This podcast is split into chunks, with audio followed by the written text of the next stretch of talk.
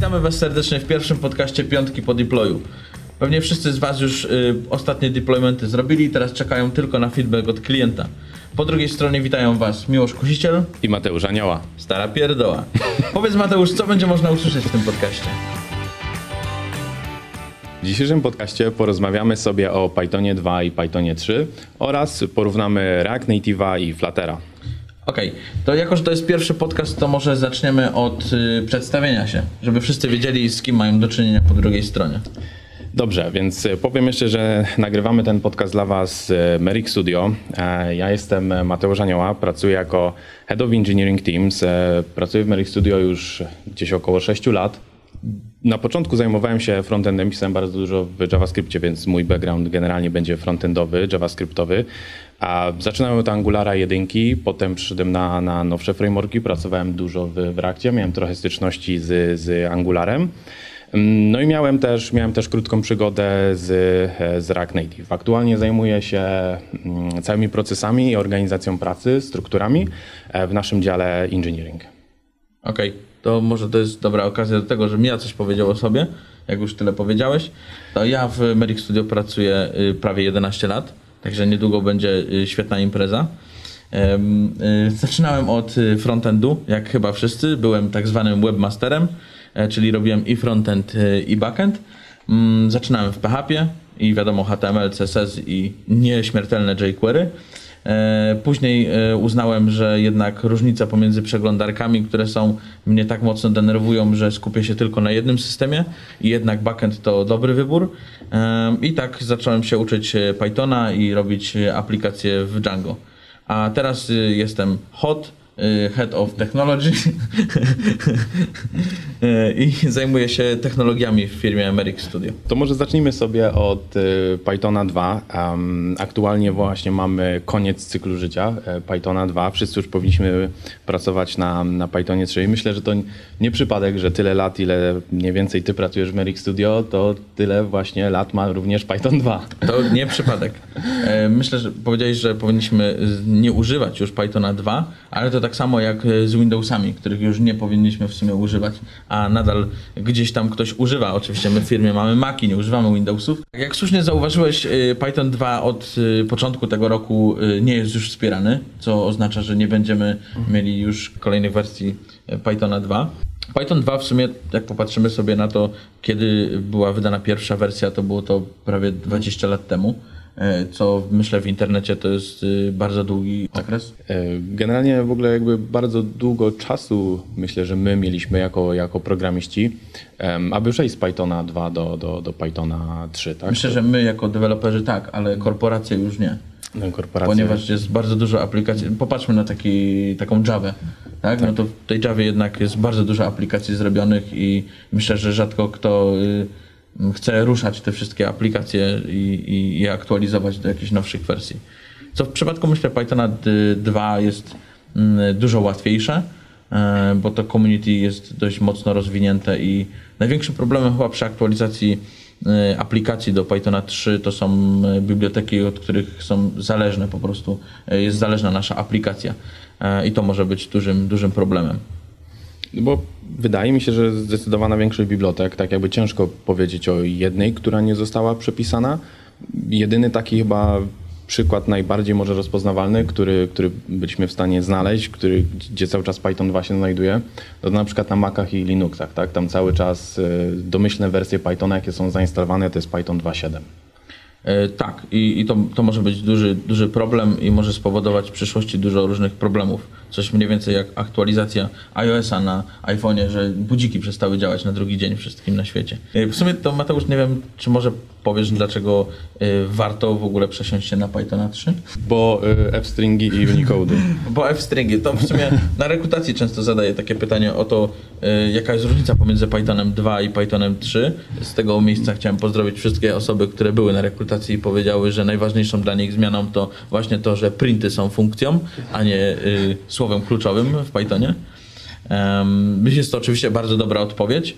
E, najlepsza, jaką spodziewałby się e, osoba techniczna po drugiej stronie. Ale zdecydowanie nie jest to naj, chyba najważniejsza rzecz zmieniona. Dokładnie. Myślę, że dla mnie najważniejszą rzeczą, e, jaka jest w Pythonie 3, e, to to, że można mieć statycznie typowany kod po prostu.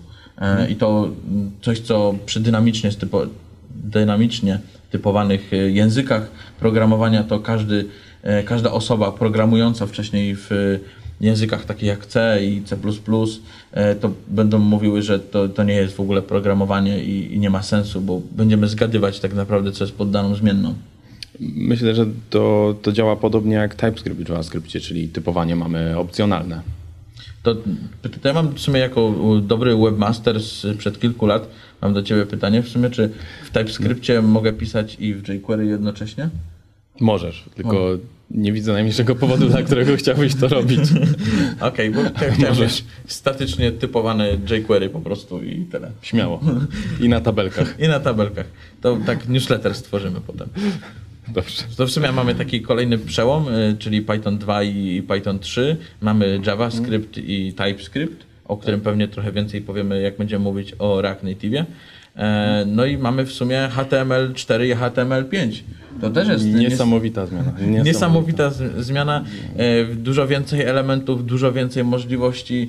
Możemy oznaczyć, co to jest wideo, gdzie mamy menu, nawigację i, i tak dalej. Także myślę, że to przy, dla webmasterów to jest ogromna zmiana. Monumentalny przeskok technologii.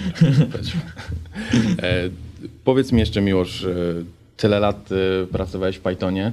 E, na pewno wiele projektów rozpoczynałeś w, Pythonie 2. Um, I powiedz mi, czy masz jakieś swoje, czy, czy zdarzyło ci się w którymś projekcie, że musiałeś właśnie przepisać projekt z Pythona 2 na, na Pythona 3? No tak, był to projekt, który, nad którym pracowałem dość y, dużo czasu. Y, była to Godzilla, y, agregator zakupów grupowych, wtedy agregator zakupów grupowych, jak były popularne wszystko, co ludzie nazywali gruponami. Mhm. A mm, teraz, znaczy to w sumie ładnie się zbiegło w czasie. E, nie ma Pythona 2.7 i nie ma Gozilli.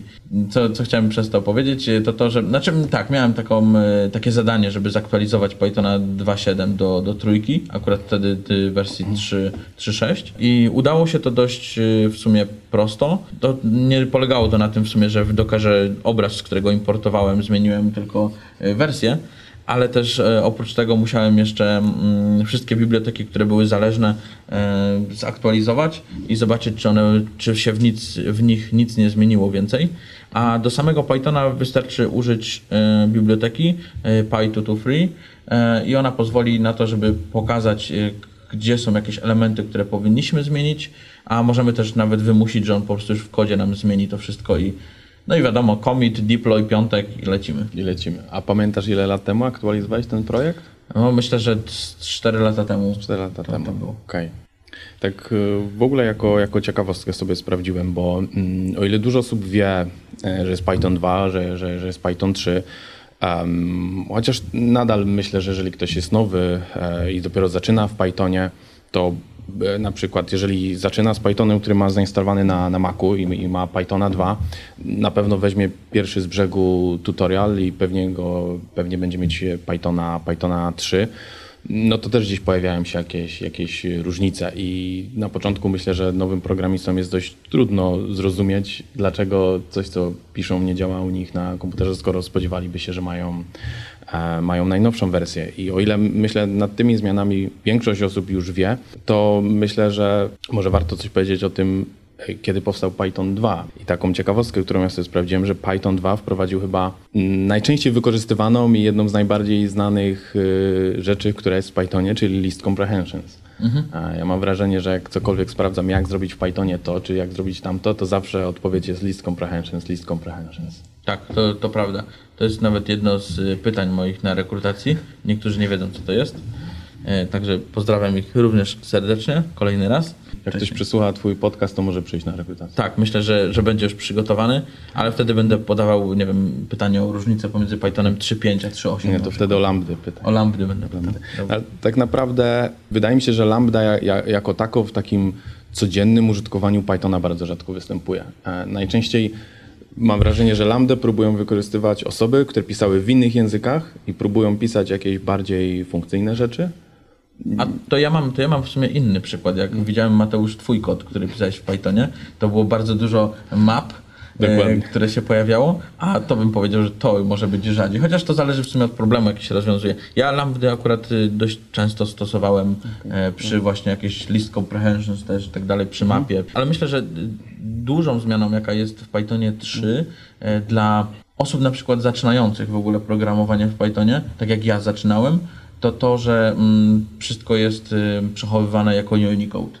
E, dlatego, że pierwszą rzeczą chyba, jaką wpisywałem w Google'ach i pojawiło mi się odpowiedź na Stack Overflow, to było to, że y, mam problem z kodowaniem z UTF-a i, i tak dalej. Także i wszędzie trzeba było dodawać, że to jest kodowane jako UTF. I myślę, że dla każdego początkującego programisty zrozumienie, o co chodzi z tym całym kodowaniem, że tutaj jest w innych znakach, tutaj w innych i tak dalej, to, to, to może być dość ciężkie. Więc tutaj ten problem myślę, że został dobrze rozwiązany. No, został rozwiązany, ale jakby niestety wymagało to zerwanie z kompatybilnością wsteczną. Tak, Tak, tak, I, tak. I, I to jest, to jest, z tego co wiem, to jest główny powód, dlaczego, dlaczego musiał być taki przeskok wersji i dlaczego te, te wersje były niekompatybilne wstecz. I myślę, że dużą zasługą też jest to, że frameworki, które na przykład y, y, mamy tutaj najpopularniejsze w sumie w Pythonie, to, to Django i Flask. Y, chyba tak gdzieś znalazłem, że to są najpopularniejsze w 2019 roku. Ym, to ym, Django wydając wersję, mając wersję 1.11, która była jako LTS i później wydało wersję 2.0, a 2.0 z tego względu, że właśnie jest to wersja, która już zrywa z ko- kompatybilnością z Pythonem 2.7. Więc to w sumie jest y, do, dobra droga do tego, że właśnie em, nie musimy się trzymać tych starych rozwiązań i, i tak dalej. Z drugiej strony mamy web development, w którym jest najczęściej chyba używany w ogóle Python i później całe data science, czyli ify w jedną i w drugą stronę. Żartowałem oczywiście. To jest jednak działka, która chyba no, dość szybko jednak się rozwija i jest dość dynamiczna, tak jak młody dynamiczny zespół w każdej firmie. Y, Czyli w, Django od wersji 2.0 już nie pokodujemy w Pythonie 2. Dokładnie, dokładnie tak.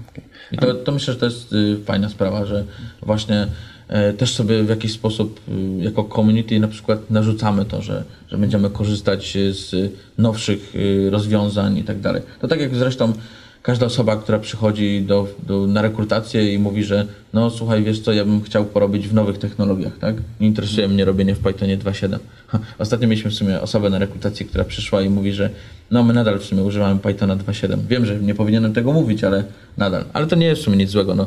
Niektórzy używają nadal jakiegoś Windowsa, który nie jest już wspierany, nie? Więc no, pewnie na wielu chyba uczelniach jest jakiś stary Windows używany, bo siedzi administrator, który sobie tym zarządza i tylko to zna. Ale mimo wszystko, tak jak no, mówisz teraz, że, że fajnie, że, że Django już zrywa z Pythonem 2, ale jednak też zajęło to, to trochę, trochę czasu, nie? Jakby to nie jest tak, że zrobili to dość szybko, zrobili to raczej bliżej tego końca. No a ostatnia wersja Pythona 2 została wydana w 2010 roku, więc mamy tutaj no, 10 lat różnicy. E, I, I tyle, tyle to trwało, więc no, zobaczymy. Myślę, że z Windowsem na przykład będzie, będzie trudniej zerwać, bo to jednak jest coś popularniejszego niż, niż sam Python w sobie, tak? Jako, których ma jakichś tam odbiorców nie? wśród deweloperów. Tak właśnie sprawdzam, że pierwsze wydanie w ogóle Django to był 2015 rok, czyli chyba kilka lat po tym, jak wyszedł Python 3.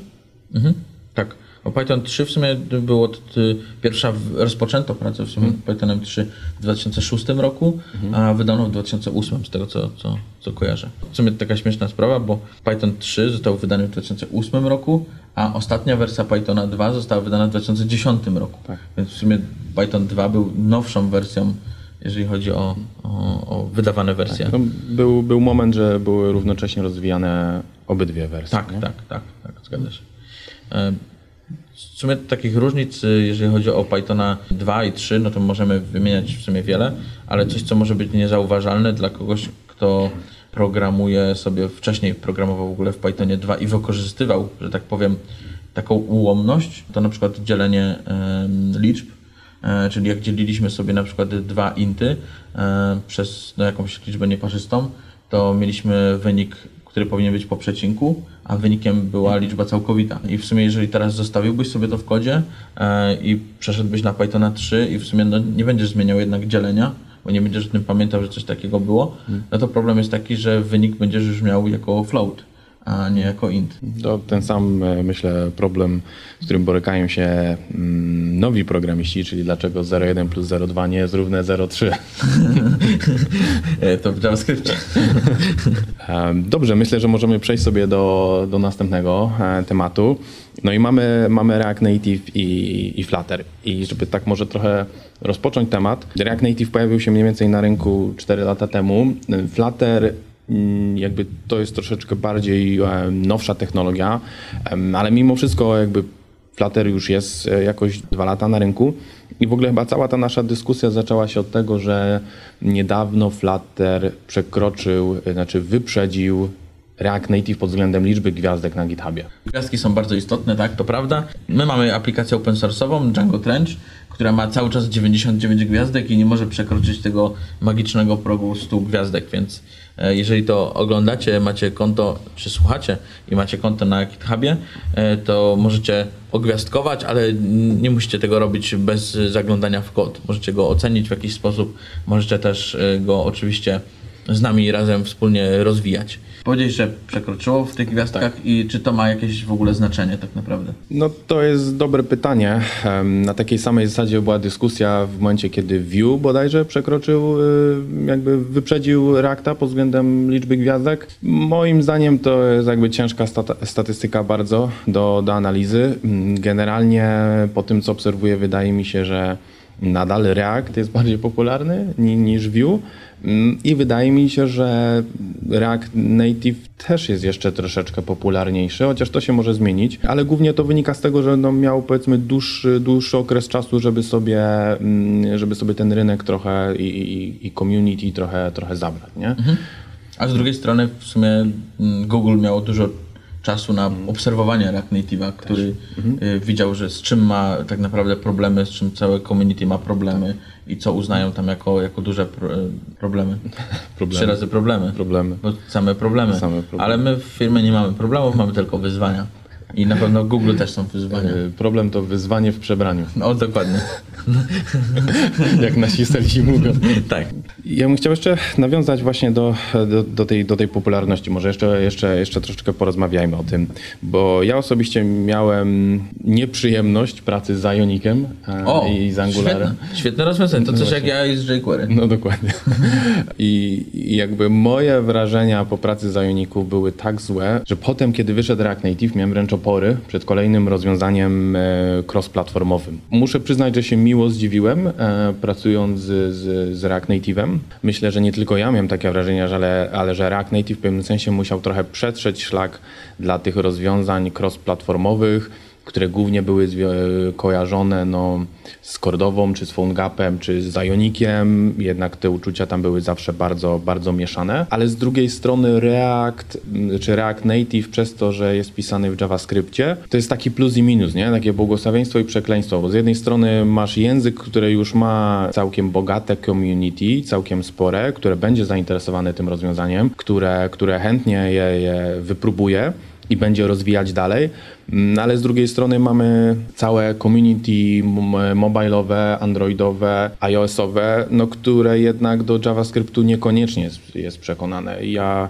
sam wiem jakby z doświadczenia, z, z rozmów z moim bratem, który jest Android deweloperem, on się mocno przyglądał temu, e, jak się React Native e, rozwija, ale nigdy nie, jakby nie zrobił tego kroku, żeby rzeczywiście zacząć coś w nim pisać. Natomiast kiedy wyszedł Flutter, mm, no to jemu było dużo łatwiej przeskoczyć. Jakby ta sama firma, która wspiera Androida, teraz, teraz wychodzi z, z Flutterem i jednak to rozwiązanie dużo bardziej go przekonało. Ja myślę, że to wynika z tego właśnie, że taki był cel w ogóle Google'a, żeby zagarnąć deweloperów, którzy aktualnie robią w Kotlinie i deweloperów, którzy robią w Swiftie, e, żeby mogli robić w czymś, co jest podobne do ich języków w jakiś sposób i może trochę zagarnąć e, osoby, które robią e, w JavaScriptie, e, czyli osoby robiące w React Native'ie, a sam React Native to myślę, że to jest nie wiem, czy oni są w stanie w ogóle przekonać deweloperów, którzy robili wcześniej po prostu mobile, e, natywne e, aplikacje, e, a bardziej po prostu przekonać do siebie właśnie tych, którym się nie udało tego rozwijać, tych na- narzędzi, czyli typu jakieś właśnie, tak jak powiedziałeś, PhoneGap czy Ionic. To tak jak w sumie na przykładzie twojego brata, to myślę, że to jest, y, pokazuje Google'owi, że, że tak, że tak, ich cel został osiągnięty w sumie, nie? Ostatnio byliśmy na, y, jako firma, byliśmy na Flutter Europe, gdzie byliśmy sponsorami. To największa konferencja w Europie, a największa też z tego względu, że była to pierwsza. Taka przewaga. Taka przewaga, E, ale trzeba powiedzieć, że naprawdę było, e, była to konferencja z rozmachem, z tego względu, że sponsorem był też Google.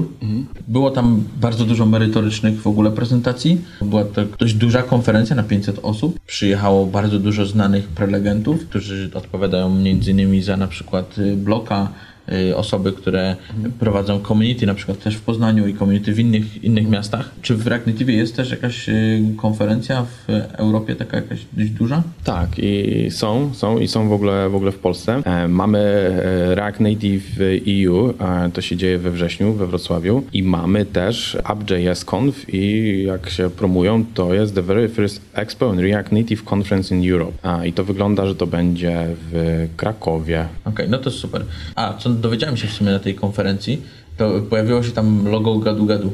I wszyscy się zastanawiali, dlaczego tam jest logo Gadu Gadu. I, I myśleliśmy, że dostaniemy po prostu możliwość poczatowania ze sobą, ale, ale nie. E, Gadu Gadu ogłosiło, że będzie robiło aplikację, albo może już robi, aplikację we Flutterze właśnie. Czy ty nadal, Mateusz, masz status niewidoczny? E, Dokładnie, nawet pamiętam cały czas mój, e, mój, Opis. mój nie, mój numer gadu A, gadu. numer, okej. To możesz teraz podać wszystkim słuchaczom. E, 10440. E, Nie mam pojęcia kto ma teraz, ale możecie zaryzykować. To ja jestem cały czas niewidoczny, 8935218. Ustawiałeś sobie status na niewidoczny, Nie, i, a jakiś opis miałeś tam, nie Oczywiście. smutny i czekałeś, aż jakieś dziewczyny do ciebie napiszą? Tak, bo to był czas, kiedy się słuchało nu metalu, więc to były teksty piosenek nu metalowych. Czego? Linkin Park. A, dobra. Okej, ja słuchałem, nie wiem, soundtracku. Martyniuka. Martyniuka. Okej, a je- jeżeli mielibyśmy powiedzieć w sumie o różnicy pomiędzy Flutterem a React Native'em, to chyba taką podstawową rzeczą to jest y, język, tak? Język, tak. Myślę, że jakby język właśnie o tym na, nawiązaliśmy wcześniej, no, że w przypadku tego React Native'a mamy, mamy JavaScript.